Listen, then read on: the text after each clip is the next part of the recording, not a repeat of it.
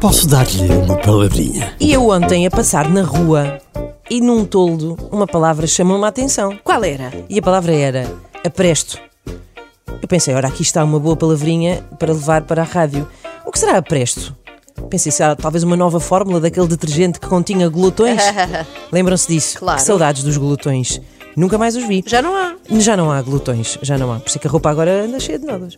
Bom, a presto não significa nada disso. A presto, na verdade, é o material de que precisamos para fazer alguma coisa. No caso da loja que eu vi ontem na rua, dizia aprestos para navios. Ou seja, eh, apresto para navio é o material de que um, um bar- um barco, um navio, precisa para navegar, mas na realidade aplica-se a qualquer área. Por exemplo, os aprestos de um chefe de cozinha ou os aprestos de um Ok. barbeiro barbeiro. No fundo são os, os apetrechos, não é? Que- que ele Eh, precisa. Exatamente, de que é preciso, que é preciso para que alguma coisa funcione. Nós aqui acho que temos poucos aprestos, não é? Mas temos alguns. Mas funcionais. uns microfones, uns, uns, uns headphones, são os nossos aprestos.